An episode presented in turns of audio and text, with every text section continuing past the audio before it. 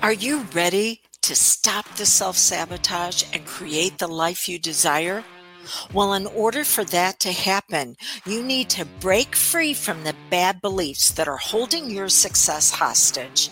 You need to optimize the stress by turning it into extra energy for success. And those hurtful habits, well, we need to give that pain a purpose for progress. Welcome to Stop the Self Sabotage and Create the Life You Desire podcast. How big is your bag? And I'm not talking about that purse or that tote that you take around with you everywhere. You know, as as a kid, I remember I'd have a a, a runny nose and my mom would go digging in the bottom of her purse and it's like no whatever you're getting ready to pull out of from from in there you are not wiping my nose with that. I will blow my nose on my shirt to keep that nasty kleenex from coming near me. But anyways how big is your bag? The bag i'm talking about uh, was developed sometime when you were a toddler and kept developing over the next roughly two to three decades of your life. And in the bag went everything that was deemed to be unacceptable uh, uh, about you. And it was determined unacceptable first by your primary caregivers. And uh, I remember I was five and my dad had no six. My dad had just come to the babysitter to pick me up and told me i had a baby brother. My mom had just given birth. And i didn't know how to process that information. I didn't understand it and I went and I hid underneath a blanket. My babysitter started hollering at me, telling me I was going to mess my hair up. And if you've ever seen my hair, you you can get a sense of what it meant to untangle it whenever I was a kid. And that's what she started saying was, you know, it, it, it's just so hard for me to try to take care of you and your hair, and now you're going and messing it up. And you know, it, I was in my mid to late thirties before I decided that it was okay to have the hair that I did, uh, up to that point, I tried straightening it almost every single day. Uh, uh what about you? The, there were things that were deemed unacceptable about you first by the people that you were taking care of uh, being that were taking care of you i'll get it out here in a minute uh, then after that, it was transfer of authority from them to the teachers. And then you transferred that authority and power over to your friends. And then maybe it was higher learning. And then it was your boss. And they, they would pick you apart and uh, tell you things that they didn't like about you. And then you put them in the bag.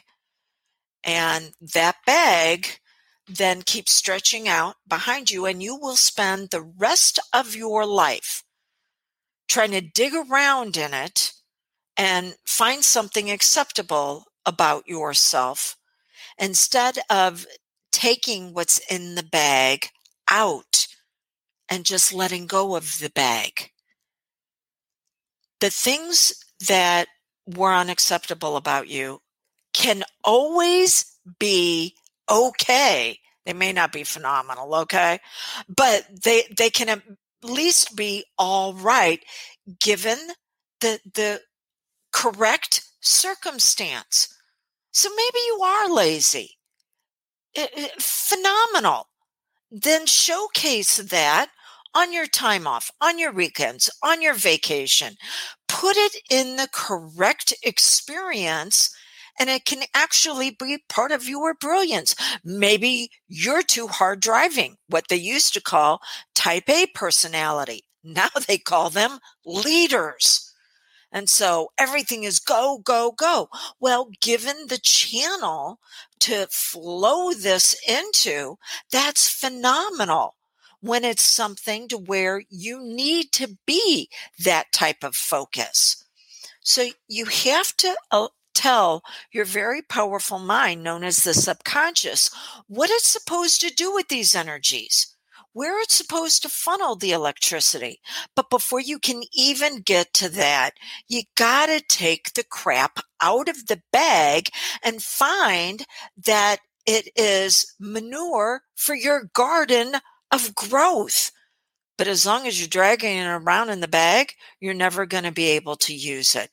This is the reason why on the master class, Wise Woman, owning who you really are, I do a gifted hypnosis session around this very thing. DrewDawnFerguson.com forward slash live because it's time you started living your dreams. Becoming a healingpreneur. Could that be you? It's not just a career, it is a calling to help people peel back the layers so they can move into progress of their brilliance and their magnificence. If this could potentially be you, then I want to let you know I am offering you the ability to train with me privately at the group investment. I only have room right now for one person to be able to do this over the summer. We're, we're going to take a look at our schedules and we're going to fit training to where it, it's a good fit for you as well as what I have open. Uh, and you can take up to three months not only to train, but up to three months to take care of your investment. But again, I only have an opening for one. Why is this?